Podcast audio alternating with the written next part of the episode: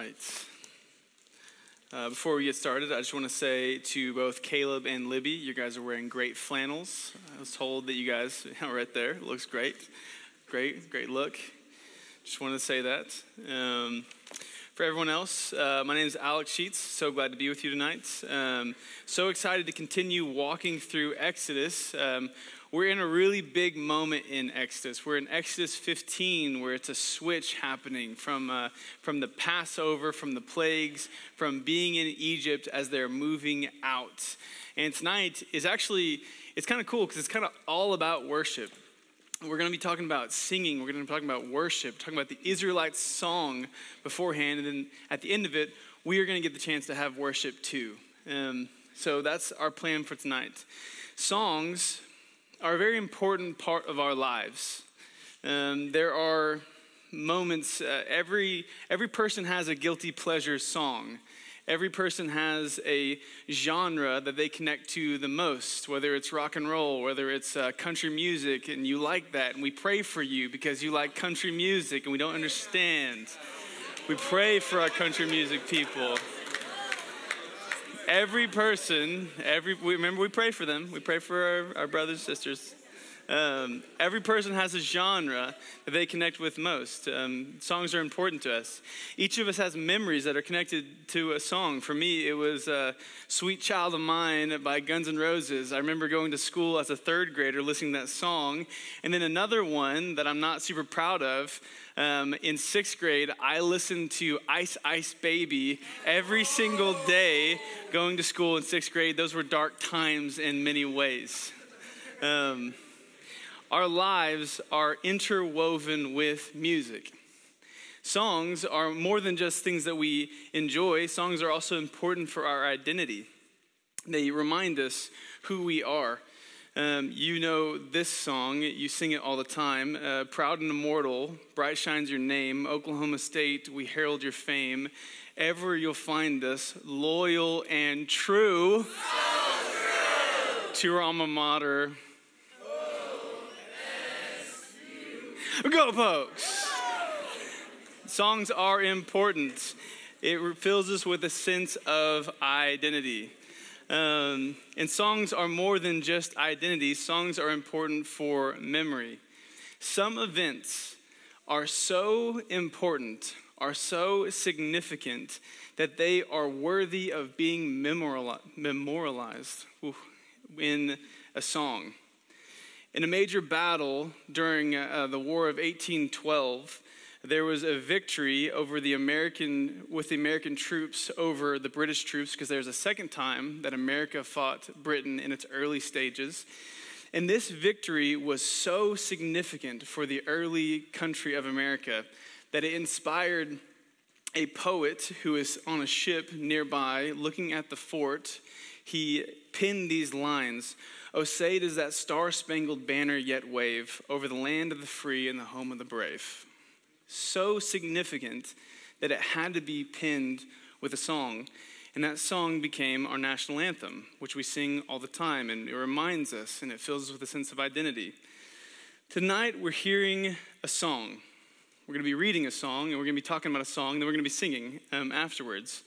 It is the first song recorded in the Bible and it is significant. Significant. The importance of this song, just to remind us where we're coming from and where this, this uh, how we get to this song. This is Exodus 15, and right before this moment in Exodus 14 and preceding, uh, God had been promising deliverance to His people. He'd been promising, I'm going to save you. I'm going to bring you out with a strong hand. And he, then he gives these plagues and he, he has the Israelites cast out of Egypt. And they get to a point on a riverside, and Pharaoh is chasing them, and there's an army bearing down upon them, and they are scared out of their minds. They're hopeless because it looks like an army is going to crush and kill them and bring them back into perpetual slavery. Very, very bleak for them. And in, in that moment, Moses says these words to those people The Lord will fight for you. You need only be still. You need only be silent. The Lord will win this battle for you, his people. And then he did. He split the sea and they walked across. And then it said, at daybreak, as the text says, at dawn's early light, the waters come over and they are on the other side and they see the army that was intent on destroying them dead on the other side. The army that was going to oppress them and destroy them, and the people that God had redeemed in that moment, separated by a river. I just want to enter into this moment for a second, okay? Like, just we talk about scripture a lot, um, but it's important to use your imagination. Like, if you were in this scene, okay, if you were facing like imminent death, you're with your parents, you had just been released, you've got your cousins with you, you probably don't like them, you, have been around them for a lot, but you only see them on, on, uh, on holidays, but you know, they're here too, and hey, it's looking bleak for everyone, so you know, just bring them in. Um, you're, you're scared, armies coming at you, and then in a moment, in a moment, God makes what was so dangerous into life. God makes death into life. God makes slavery into freedom. What would you have done in that moment? You would have fought him. I would have lost my freaking mind. That's what I would have done. I would have celebrated. I would have danced. I would have, I don't know what I would have done. It was like death, and now it is life and freedom in a moment from what God had done. I would have celebrated with all the joy that was in his heart. Shh, um, and that's what the Israelites did. They sing a song in the moment back to God about what God had just did for them. And this is our text for today. It is called the Song of Israel or the Song of the Sea. Sometimes it's called the Song of Moses, but you can get that confused with another part in Scripture, Deuteronomy 33 ish. So we'll just call it the Song of Israel. And there's three things to know about this text before we, we enter into it. The first thing is that this song is very, very significant to the Bible. This is the first song recorded, and it is one of, if not the last songs recorded in the Bible as well. It shows up again, oddly enough, in Revelation, the last book. It bookends Scripture with the people of God. It's kind of interesting. This, the phrases of this song show up all throughout the Bible. Uh, the phrase, the Lord is my strength and my song, became something of a national anthem for their people. We'll get to that later. Number two, this song was a response to what God had done. Um, God was the agent, they were the beneficiaries. Uh, the people were saved, and they had done nothing. They had done nothing, and they received their salvation from God, and they respond with singing. Saved people sing. It's what they do. And it's what they did. It, it's a response. Worship is a response to God. We'll probably talk about that later, I'm not sure. Um, but it's important to note. Three, this is a dramatic retelling of the events of Exodus 14. So in Exodus 14, we have narrative and then in Exodus 15, it switches from narrative to poetry. And what we are listening to is Israel's understanding of what just happened in Exodus 14. It speaks of God as a warrior, God destroying with his very breath. It is retelling the events through the eyes of faith because sometimes you need the eyes of faith to see things for what they truly are. That's what we're coming to when it comes to this. So we're going to read all of Exodus 15, and then we're going to take a moment and focus on three major themes in it. We can't do all of it. I'm going to be going long anyway, so I'm going to try and be booking it in moments.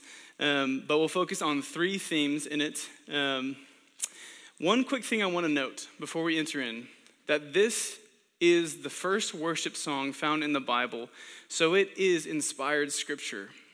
These themes that we're approaching is how God wanted his people to praise him. It's kind of interesting to think about. God showed him, God showed his people how to praise, and he, he recorded it so that we could keep it. Uh, my question for tonight, for us, especially as we move to the second half, is do you sound like this? Does your worship line up with the Bible? Do you praise like the Bible praises? That's my question. We'll circle back to that later. For now, Exodus 15, read it once, circle back to it later. 15:1 says this. Then Moses and the Israelites sang this song to the Lord. They said, I will sing to the Lord, for he is highly exalted. He has thrown the horse and its rider into the sea. The Lord is my strength and my song. He has become my salvation. This is my God, and I will praise him. My Father's God, and I will exalt him. The Lord is a warrior, the Lord is his name. He threw Pharaoh's chariot and his army into the sea. The elite of his officers were drowned in the Red Sea. The floods covered them, they sank to the depths like a stone. Lord, your right hand is glorious in power. Lord, your right hand shattered the enemy. You overthrew your adversaries by your great majesty. You unleashed your burning wrath, it consumed them like stubble. The water heaped up at the blast from your nostrils. The current stood firm like a dam. The watery depths congealed in the heart of the sea. The enemy said, I will pursue, I will overtake, I will divide the spoil. My desire will be gratified at their expense. I will draw my sword, my hand will destroy them. But you blew with your breath, and the sea covered them. They sank like lead in the mighty waters. Lord, who is like you among the gods? Who is like you, glorious in holiness, revered with praises, performing wonders? You stretched out your right hand, and the earth swallowed them. With your faithful love, you will lead the people you have redeemed. You will guide them to your holy dwelling with your strength. When the peoples hear, they will shudder. Anguish will seize the inhabitants of Philistia. Then the chiefs of Edom will be terrified. Trembling will seize the leaders of Moab. All the inhabitants of Canaan will, be, will panic. Terror and dread will follow them. They will be as still as a stone because of your powerful arm. Until your people pass by, Lord, until the people whom you have purchased pass by. You will bring them in and plant them on the mountain of your possession. Lord, you have prepared the place for your dwelling. Lord, you have, your hands have established a sanctuary. The Lord will reign forever. That is our text for tonight. That is the Song of Israel. So, stanza one, our first main theme we're going to be looking at is uh, verses one through three. The Lord is Israel's personal Savior. The Lord is Israel's personal Savior. Exodus 15 2. The Lord is my strength and my song. He has become my salvation. This is my God, and I will praise him. My father's God, there's an Abraham reference again from all the way back then. My father's God, and I will exalt him. Israel's personal Savior. The Lord is my strength and my song. It's a common phrase. It comes up in different parts of Scripture, uh, like Psalm 118, verse 4, Isaiah 12, 2, Psalm 28 7 says the same thing. This phrase lived on. They sang it over and over again. The Lord is my strength and my song. Kind of like land of the free and the home of the brave. The belief arose among the people that God would give strength to his people when the time arose. When the people were desperate, God would be there for them as a strength and as a song, sometimes sing as a shield. Why did they believe that? Why did they say, The Lord is my strength and my song? Is it because, as some would say, that he saved them in a spiritual sense? That this text is like a, a myth, not really true history, but it's like a spiritual truths like people reflected on later times? Is it an exaggeration that uh, um, the Israelites actually defeated the Egyptians so badly that they basically had the Lord on their side. You know, it was such a such a butt kicking that it was it was basically God working through them. Did they write it because it was a cool phrase? You know, Moses was writing that down. And they're like, man, that's a really cool bar. You know, I'm just gonna let's keep that. You know, let's let's put that in. Was it any of those things? No. Why did they say the Lord was their strength in their song? Why did they keep saying that and keep believing that and their hope foster in the future? It was because God literally, historically, saved his people on that seashore. God literally became their literal salvation from literal death. And now, the nations will continue to know that God watches over them and they will trust in him because he has revealed his character. He is their strength, he is their song. They will trust in the God who has saved him. Salvation and redemption in a historical context means that God saves from death and slavery. It means that God literally, in that moment from Egypt, He brought them out and He saves them from death and slavery. Christians, your salvation is tied to the cross. When Jesus literally, historically died, he saved you from death and slavery by his death on the cross. And we can say, as they said all the way back then, that Jesus is my strength and my song. He has become my salvation. Salvation and redemption from slavery became concrete in this moment. And the people of God trusted in him from then, as you can see how they use scripture. Israel, God is Israel's personal Savior. Now, there are many worship songs today. I'm, I, don't know, I don't know if this is weird to say as a pastor, but I'm not really a, not really a worship guy. So you, some of your people are probably more into worship than I am. So you could, you could actually correct me on this. I could be totally wrong. Um, but of the many worship songs today, um, there's common themes. There's themes that are like, praising God for his beauty, his goodness, his love, mercy, faithfulness. You've heard the worship songs. You can go look up a worship playlist and you'll see pretty common themes throughout it. The songs that we're going to sing tonight might have those, those common themes. How many themes of our songs today would be included of what they sing about God next?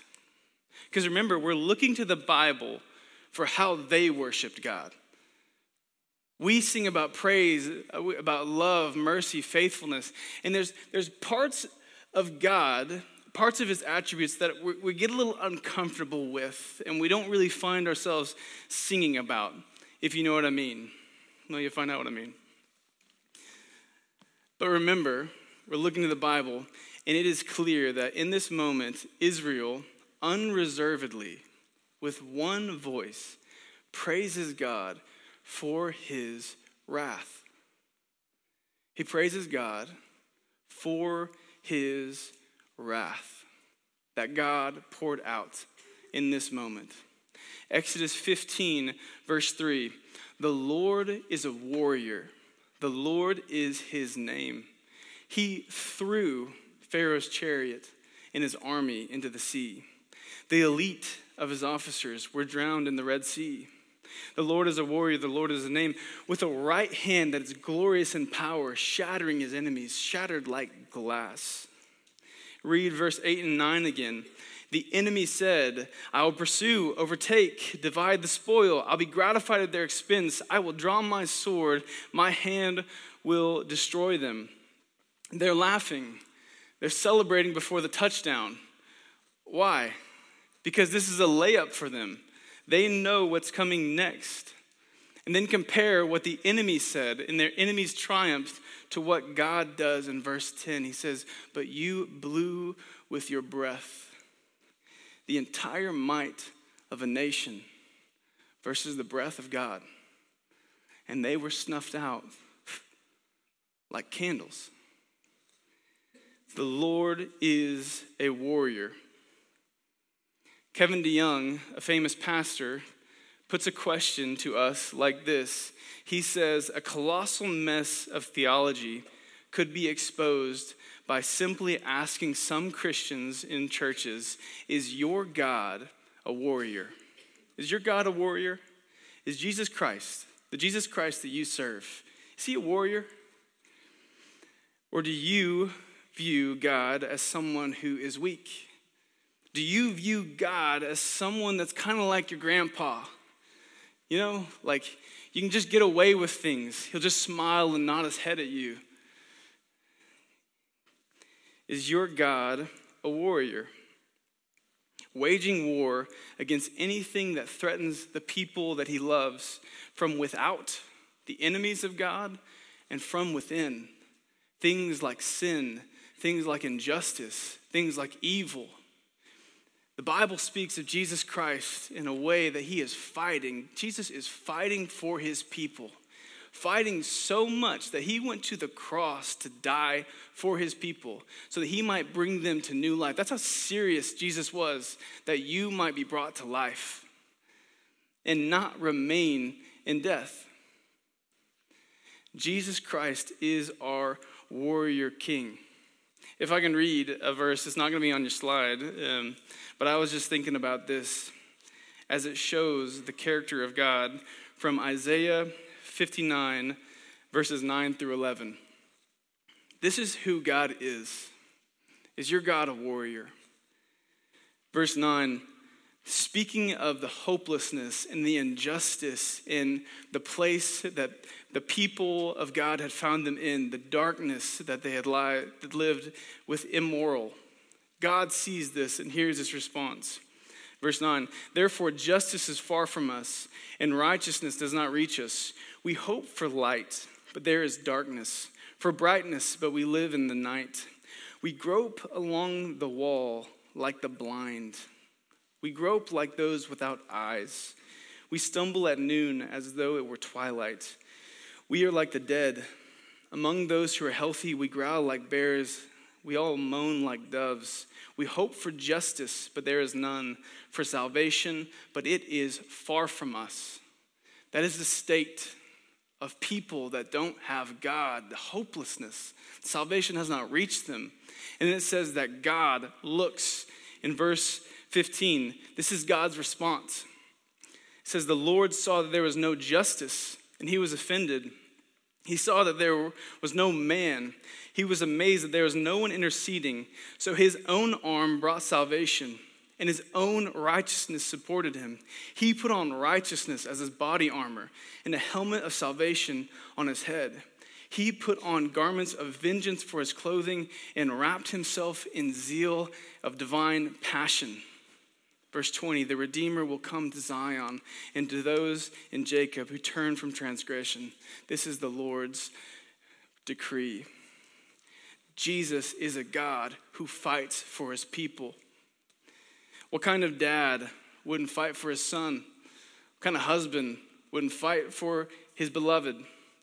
A soldier goes out to war for the love of country and family. How much more would God fight to protect his people out of his love for them? Jesus Christ has fighting for you, for his people. But make no mistake, God is praised for his wrath against the enemies of God. God, I know there's some people in the room that the wrath of God is, is a hard topic, and I don't want to treat it lightly, but I just want to say this as we're approaching this that God is, is not an angry tyrant that is arbitrarily angered by things that, that we're just going to slip up in any moment. God is not, does not throw childish tantrums and throw hissy fits in the sky. God does not fly off the handle, but he actually shows extreme patience with people that are his enemies for a long, long, long time, much longer than any than you and I would ever be comfortable with. If you were reading the biblical story and we're just taking it at its word, just in, in that moment, he waited 400 years while his people, his beloved ones, the people that he said, These are my firstborn sons, while they were enslaved, he waited and he waited and he waited and he waited 400 years before his wrath came in that moment. God's wrath is so patient. He's so much more patient than you and I are accustomed to. He has patience and patience and patience and patience and patience and patience and patience and patience and patience some more. And he offers some grace and he tries to bring someone back to knowledge and love of him. And by the way, some more patience and patience and patience and patience and patience and patience for years. For some people, it's their entire lives. They live lives that are contrary to God, and He gives them patience. And it says that in His kindness, in His kindness, He gives patience so that they might turn to Him. But the people that are not of Him, the people that not have found the gospel and have become children of God, they are under His wrath. And I just want to plead with you, like the Bible pleads. I don't know where you are. I know this is an age where we don't like talking about wrath, and I, I'm sensitive to that. But the Bible speaks about his wrath. And I just want to encourage you, like John the Baptist encourages flee the coming wrath of God. Wherever you are, however you're living, live lives that are under the grace of Jesus Christ because Jesus has taken the wrath of God for you. Romans 5 9 says this Since therefore we have been justified by his blood, much more shall we be saved from him from the wrath of God. The wrath of God is real, and it is praiseworthy. It is his justice in action. It's not something to be ashamed of. I don't know where you are with that. But that is the second stanza in praise of the wrath of God. Third stanza, as we complete our time for the first half, is in praise of God's complete and utter uniqueness. Complete and utter uniqueness. It starts off with this phrase Lord, who is like you among the gods? Who is like you, glorious in holiness, revered with praises, performing wonders? Verse 13, with your faithful love, you will lead the people you have redeemed. Lord, who is like you among the gods? You see, in this context, as Israel's writing this in Exodus 15, they actually believed in many gods. They were polytheistic. They were from a polytheistic culture. They didn't know that there was only one God and that God was revealing himself over time. And so when they say this, they're like, we, we have believed in other gods. We've heard of Baal, we've heard of Asherah, we've heard of Tiamat and Marduk and all these, all these people that are worshiped, but, but God, we see your actions. Who is like you? We haven't seen anything like you. And then they give four reasons that God is so distinct from anything they have seen. The first one, that God is glorious in holiness. Glorious in holiness. Holiness is the essential attribute of the God of the Bible. The very thing that God is, He is holy. The angels cry out, Holy, holy, holy is the Lord God Almighty every day and night. Holy, holy, holy. The holiness of God is described, if we're just thinking about it, as his sacredness, at his set apartness, as his divine otherness. And I'm sorry to be a little circular in my reasoning, but holiness kind of just means the, the gap between us and God, what, what sets apart God as God and everything else as everything else, that is holiness. It is distinct, sacred set apart.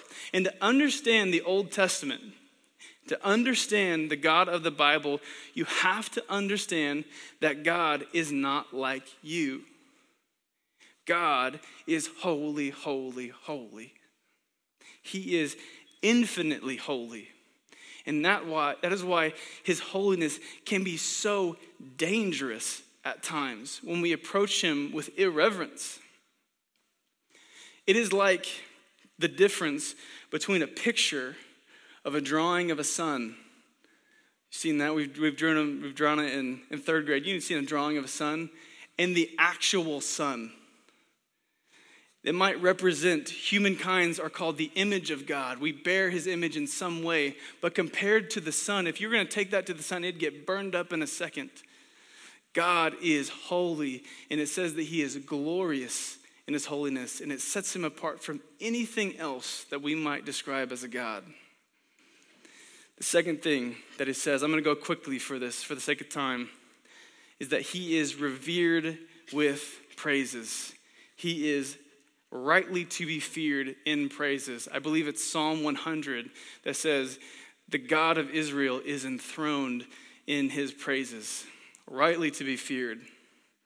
Number three, that God is performing wonders. We have not seen any other God work miracles, but he doesn't just say work miracles, it says he works wonders.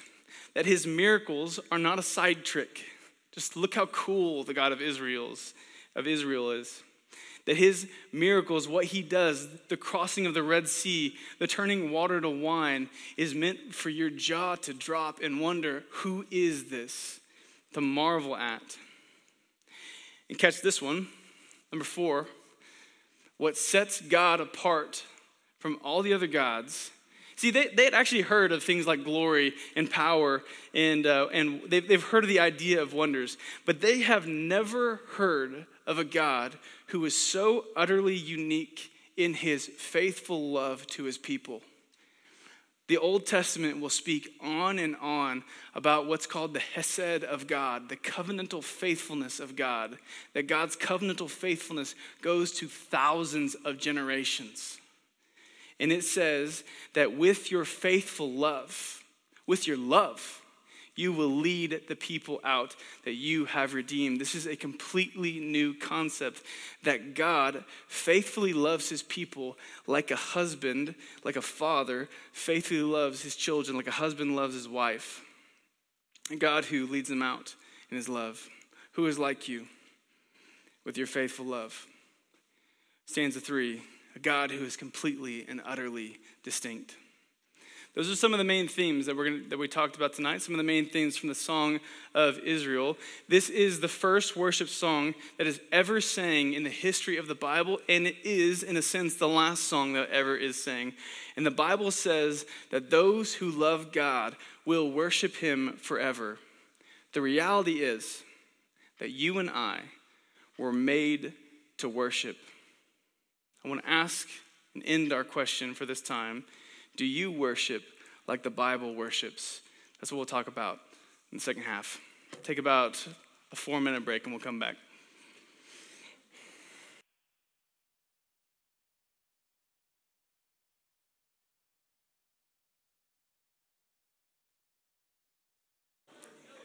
This me? Oh, hey, there it is. Praise the Lord, praise the Lord. Okay, um, I think that Thanksgiving is second best holiday. I don't know what he's talking about. Just under Christmas, because that is it's Jesus' birthday, people. My goodness. Jesus' birthday, and then we're thankful for it. My goodness. We're praying for a change in your life. That's what I'm saying. Okay, so the first half the first half, we talked about um, Exodus 15, the first song that Israel sang in praise to the Lord. In the second half, we're talking about you and I being made for worship. Made for worship.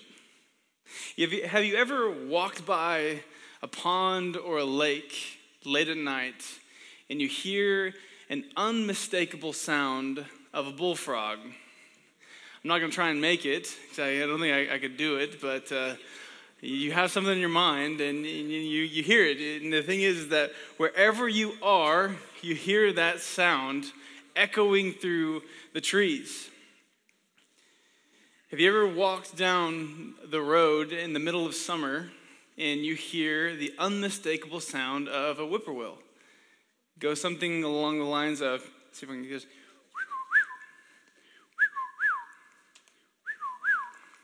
I'm just curious. Raise your hand if you even know what that is. Okay. Praise the Lord. I thought that was everyone, that was my experience growing up. I grew up in the country. I hear that every single summer, the sound of a whippoorwill singing in the night. How about a cicada? Just buzz. Yeah, you know a cicada. Ah, that's the sound of summer. Yeah, that's the sound of heat, actual heat. Just buzzing away incessantly making you just feel hotter. You just start sweating when you hear a cicada. How about uh, the sound of birds chirping early in the morning? Each animal is filling the world with a song it was made to sing. And why does it do that? I mean, you can answer it from a biological perspective, but I don't know if that's a full enough answer. It seems that each creature was made to sing a song. And I want to suggest to you that human beings, you, were also made to have a song to sing as well. You were made to worship God, made for it. It is your purpose in life that when you are found in worship, when you are living the life that is filled with worship, you are directly in line with what you were made. That is your purpose. You're made to worship God. Did you know that the Bible, the Word of God, commands us to sing? It's kind of an interesting command commands you to sing Psalm 100, enter his gate with thanksgiving. Colossians 3, sing spiritual hymns to Christ. Psalm 98, sing to the Lord a new song. Matt Chandler points out that this command feels a little out of place with the rest of the commands that are in the Bible. Um, don't kill. Don't sleep with your neighbor's wife. And sing. Don't bow down to false idols. Don't sacrifice your children. Oh, and by the way, sing. Feels a little odd, but God places that command in there. And I believe that whatever God commands us are meant for His glory and our greatest joy. That we are creatures made to worship. Theologians have pointed out that wherever human beings have been, they are worshiping creatures. Modern science and scientific theory calls us Homo sapiens, wise man. But theologians from the past have always called us Homo adorans, beings made for worship, creatures that can't help but worship. The truth is is that you will worship regardless if you worship God or you worship anything else. You will worship something in your life. John Calvin, a very famous man in the Reformation, he says that our hearts are idol factories. We just, we just produce things to worship. We, we, just, we just seek around and, and strive to find something to fill a void in our heart, and we devote our life to it we sacrifice to it. It becomes our idol in our life. We are idol factories, just producing them. It's the same thing that Paul says in Romans 1 that we exchange the glory of the Lord for created things. Idol factories is what we are creatures that are made to worship something. And I've got bad news for you, my friends, is that you are what you worship the very same thing that you are devoted to, the very same thing that you sacrifice, you will become just like that. A sports fan who all he can do, he's just so passionate about, about sports, it just, it just consumes him. It's all he wants to talk about. It will eventually become a dad that can't get excited about anything unless the football is on on Saturdays. It's consumed him someone who worships relationships. They bounce around from boyfriend to boyfriend to boyfriend to boyfriend, seeking love, trying to have that, that void filled inside of them, are consumed by their own desire for love. Someone who worships the mirror is obsessed with the mirror. They, they become mastered by the mirror, they become slaves to it. We become what we worship. Bad news. But I got good news for you. You become what you worship. And you were made to worship God. And when you worship God, He will begin to work in your life. He will begin to make you just like Him. And that is the greatest thing that you could ever hope for in your life to be image bearers of God in this life as you are worshiping Him in word and in deed. Tonight, we're talking about true and proper worship. But before we do this, I just want to take some time because there's different things, different struggles that we have when, when we come to worship. We don't, we don't all come to worship on the same level. Uh, some of us are really emotional people, and when it's when the, the worship song comes on, the tears start flowing. You know, uh, some of us are not emotional people. I'm I'm typically not an emotional person, and it takes a little bit to get the juices flowing. Some of us we never worshiped a day in our life. You know, there's, there's different struggles when it comes to worship, and I just want to just want to take some time and just talk about them. First one that I've seen is that we have no idea what worship is or why we are doing it. No idea. Like, it is kind of an interesting thing. I don't know any other uh, group that meets together for organized singing except for choir. that when you sign up for Christianity, you kind of sign up to be in part of the choir, I guess. um, but some of us, with this idea of, of worship, it's easy to just not understand um, what it is. And we can almost start to blend the idea that, that maybe God is, is really needy. You know, he, he like, he just, oh, he just needs my praise. He needs me to feed his ego all the time. C.S. Lewis famously had this view before he converted to Christianity. Just don't understand what worship is, and that it is the complete opposite of feeding the ego of God, that He has all that He ever needs, that He is completely full of joy and love, that He did not even need to create, but He created out of sheer love and joy for us, and that it is our good pleasure to enter in to worship of Him. That we become who we truly were made to be as we begin to worship God rightly. Second thing that I've just seen struggles with worship is some don't worship just because it feels silly. It feels silly to sing in public. We don't do it very much. Or maybe you have the phrase like, I'm not really a singer, I can't really carry a tune. Reminder the Bible tells you to make a joyful noise, not a good one. So you're good, my brother and sister. Um, you're good, Caleb Smith. just kidding. Just kidding. Just kidding. Just kidding. Sorry. Focus back in. I had to take it. I had to take it. I don't know why I did. Lord, forgive me. Lord, forgive me. Love you, man. Okay. Um, some of us, we say that I'm not very touchy feely. You know, I'm not very emotional, and so I don't want to really enter into this.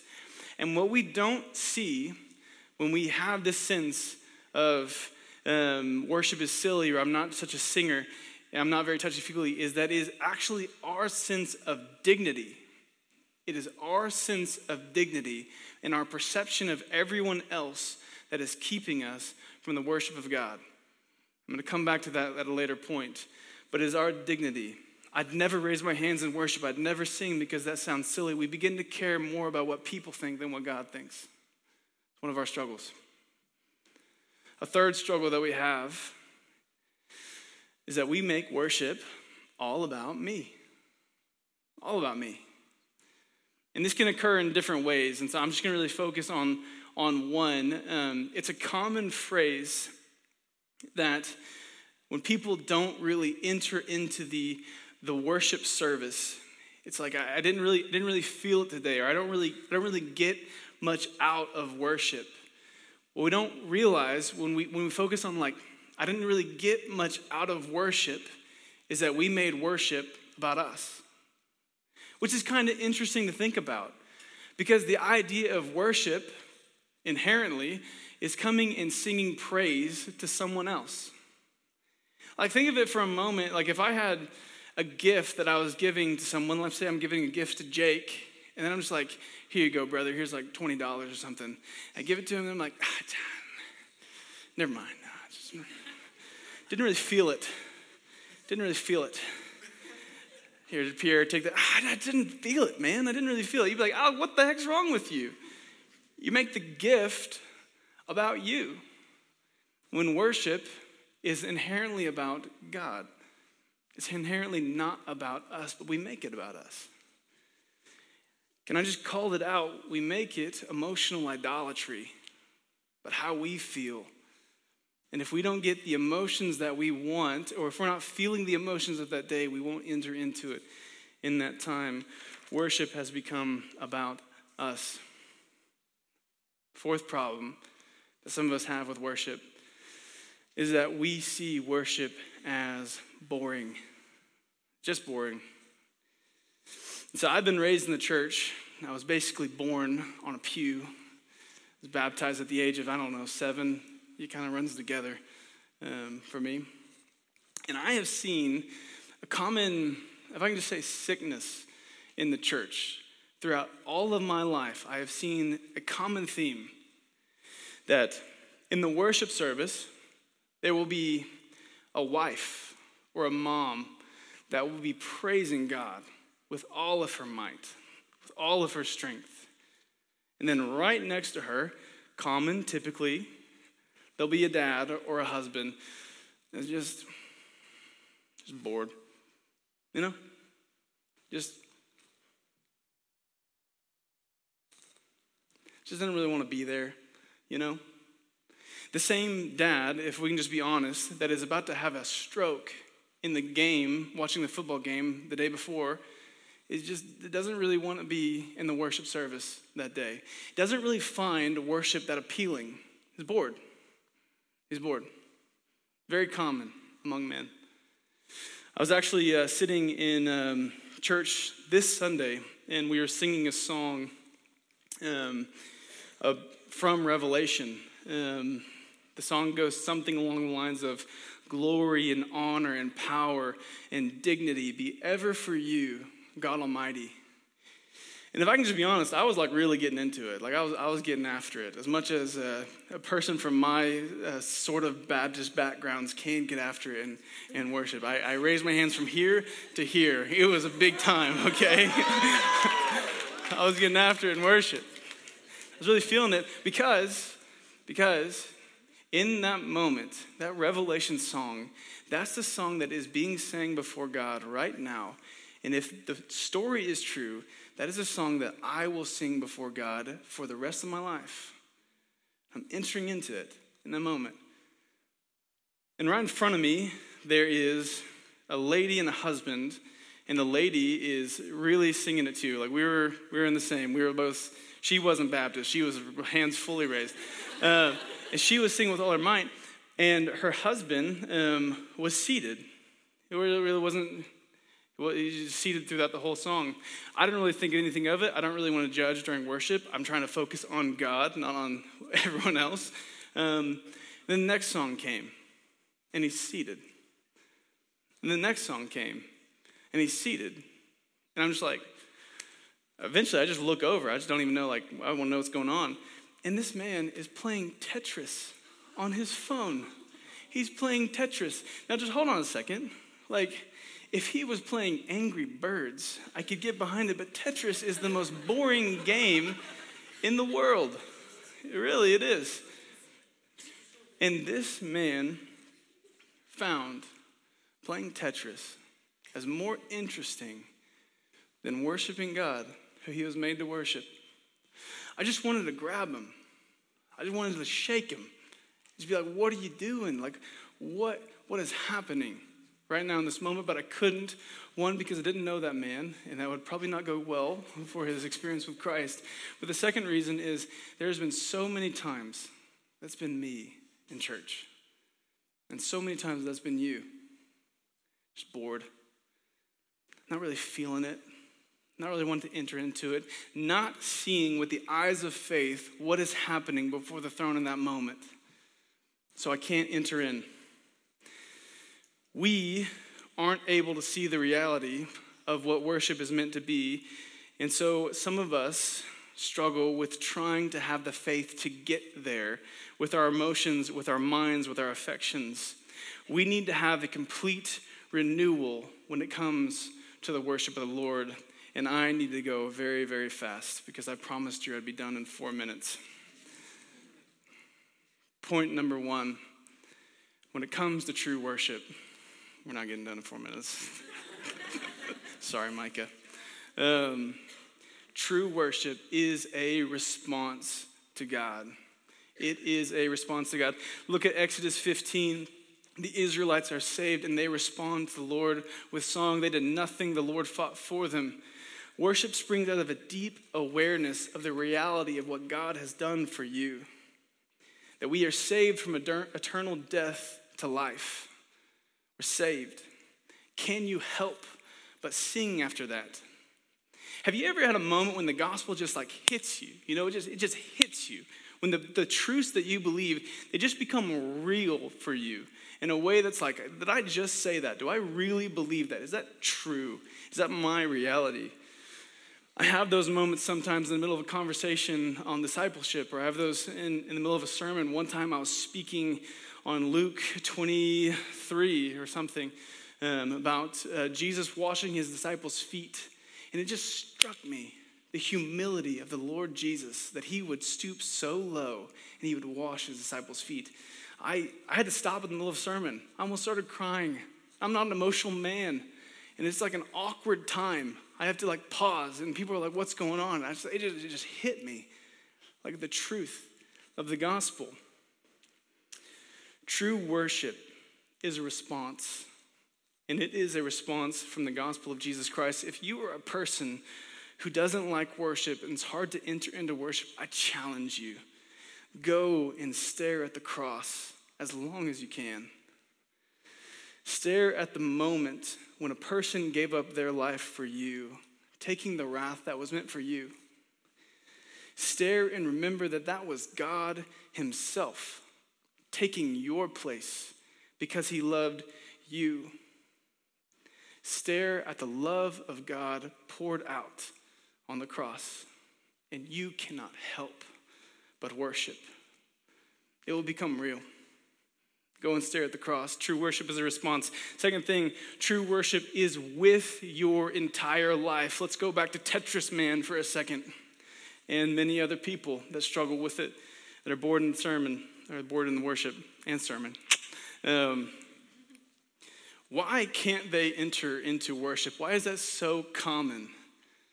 Why is there so many people that are just bored and, and they just like it? Um, could be the next point, which we'll get to in a second, or it could be that they have not learned this lesson that public worship, public worship, is a continuation of their private worship. That those who worship God throughout their entire week, they come to Sunday and they articulate that worship.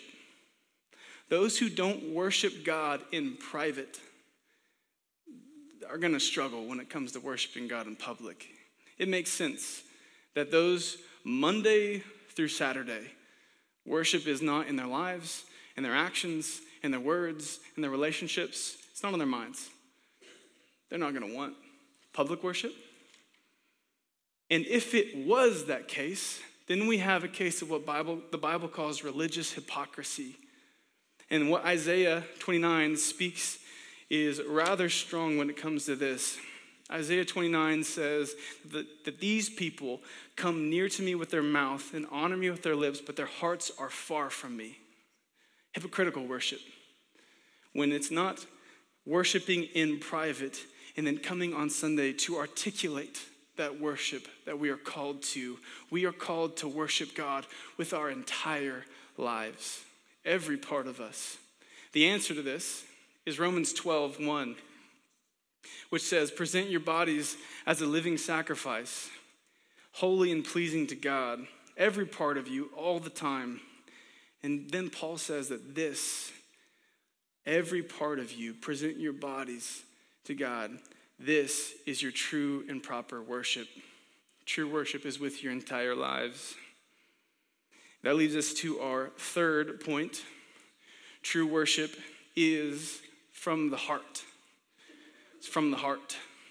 Which I know sounds a little redundant because the second, the, the next, last point was just uh, worship with our entire lives, and, and then we're saying from the, from the heart, but you'll see the point here in a second. Um, true worship is from within, it's from the emotions, and it is unrestrained. You know when someone says something to you, something kind, maybe like an I love you, and it doesn't really like just doesn't really come from within, you know, like I love you. I love you. I know, I love you, whatever. It's like, bro, say it with the chest. Say it like you mean it, you know? Called to say things like you mean it. You know when someone says it from the heart.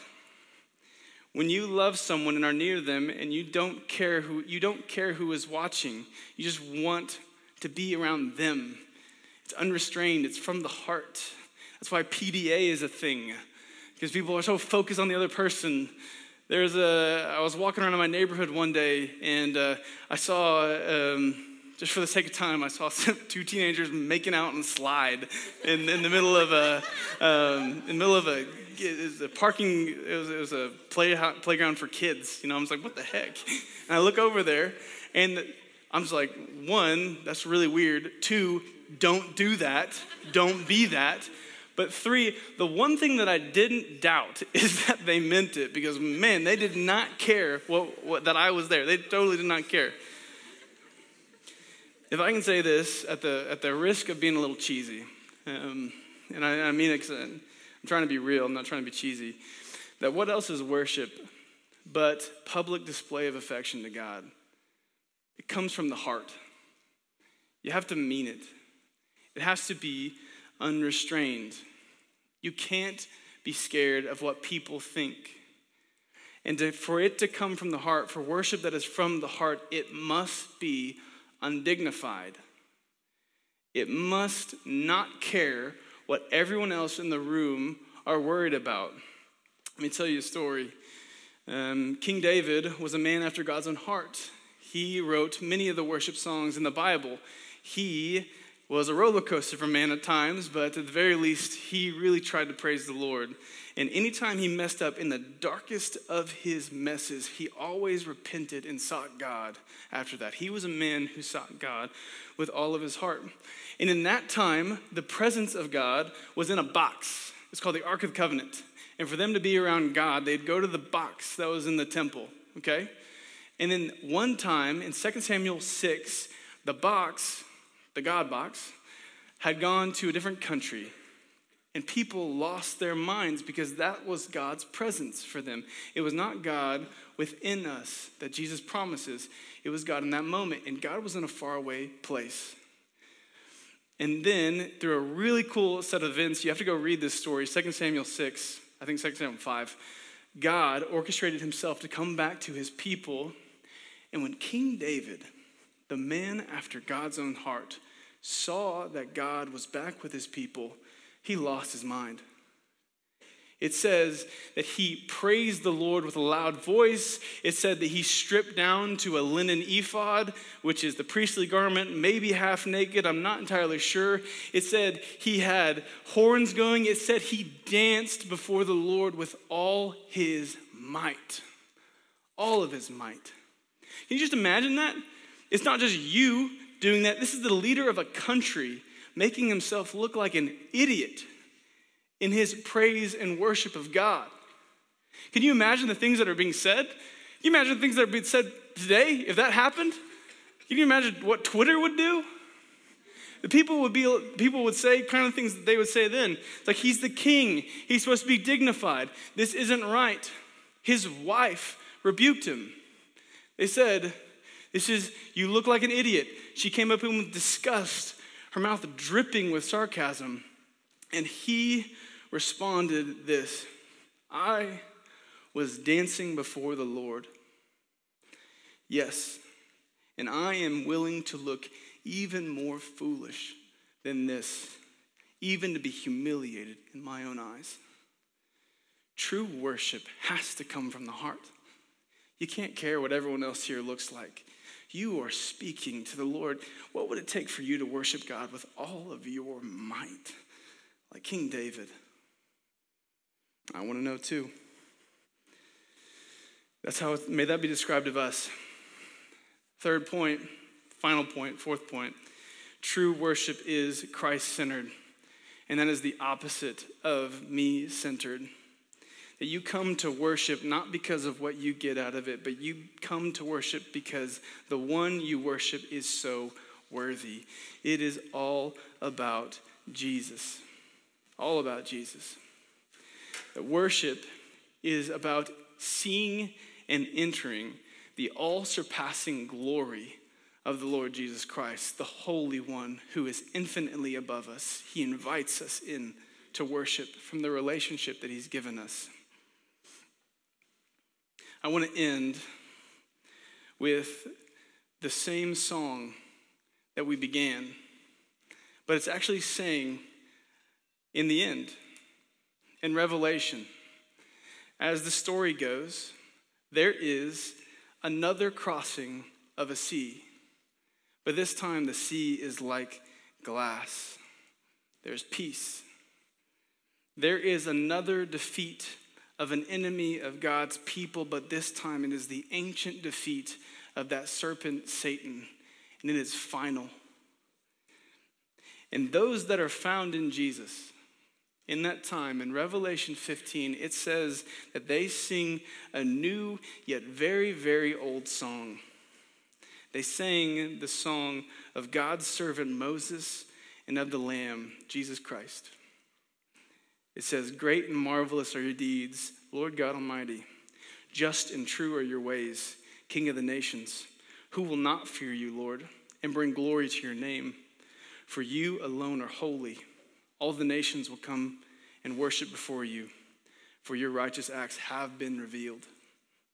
At the end of it all, we will say then what was said all the way back in Exodus 15 that God is my strength and my song, that He has become my salvation through the gospel of Jesus Christ. I pray that that's true for you. I hope that's true for me at the end. Let's pray.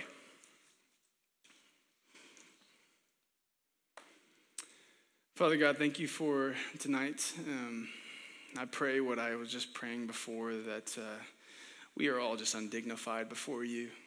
I know we're going to worship now, God, and I just pray that whatever it means for us to worship you with our might, God, I pray that we can. God, you're so worthy of it. You saved us, you saved your people. It's what you do. God, I just pray for some kind of thanksgiving and gratitude to just come out of us and that you would be praised like you deserve in a small, small way. I also pray, Lord, that the people here in these pews, that they could know that you, Jesus, are a God who fights for them, that the Lord is a warrior, the Lord is his name. I pray that they would know you, and I pray that they'd come to worship you in spirit and in truth. It's in Jesus Christ's name we pray. Amen.